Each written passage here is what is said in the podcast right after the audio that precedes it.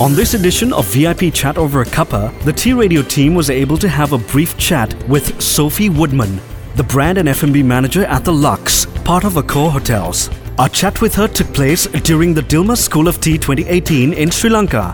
Our chat with Sophie began with us asking her to share a few words about herself.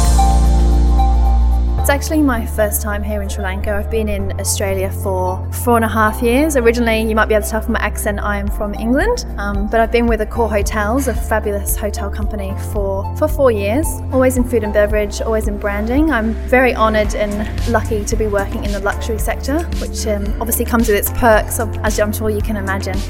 Sophie spoke about her experience in Sri Lanka, the country, its people, and gastronomy. My experiences so far in Sri Lanka have been phenomenal. It's a country which is so diverse in its culture, its people, its genuine hospitality. And I, I don't say that lightly, it's probably the most hospitable country that I've been to, or one of them at least. The, the people, the staff, everyone is just so genuinely friendly and really quite humble as well. And that's something that I've definitely seen with uh, Mr. Merrill Fernando as well. He's a really humble, lovely, genuine, caring gentleman who is a very, very passionate man, and that's absolutely carried through in all of his work. It's quite phenomenal.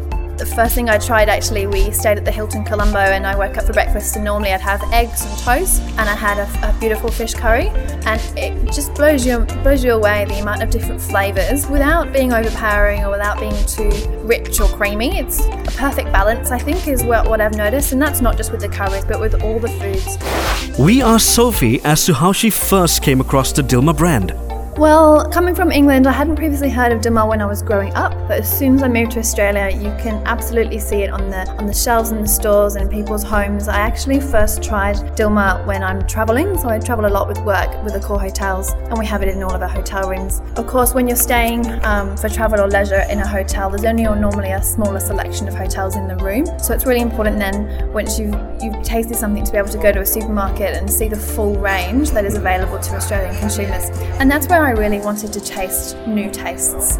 Sophie spoke to us about her experiences at the Dilmah School of Tea 2018. It's it's actually really hard to articulate in a short sentence how amazing this whole experience has been, and I um, recommend to anyone if they can possibly get a, a space on the trip that to please take the opportunity to do so. It's it's probably very educational, but also very inspirational. We asked Sophie about her favorite musical preferences. I think my music taste comes from my parents. All I can remember is on a Sunday, I'm from England, so it was all about roast dinners and red wine, and perhaps mum drinking too much of the red wine and not putting enough in with the food, but always having things like Cher or UB40. Everything from that era really sticks with me. You know, I know music is a very powerful tool, and as soon as that something comes on the radio and I hear those songs from my childhood, it just brings back so many memories. So there's definitely a few songs in there um, from those artists that really are quite powerful for me for bringing back memories of home.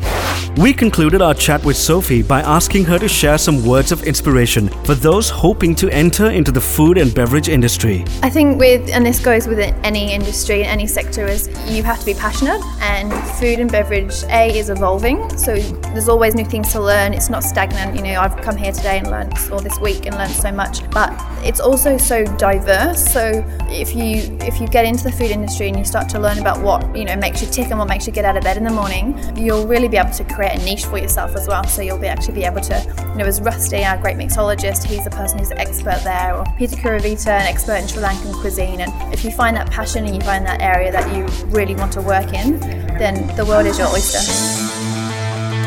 T Radio brings you words of wisdom from men and women of achievement on VIP Chat over a cuppa.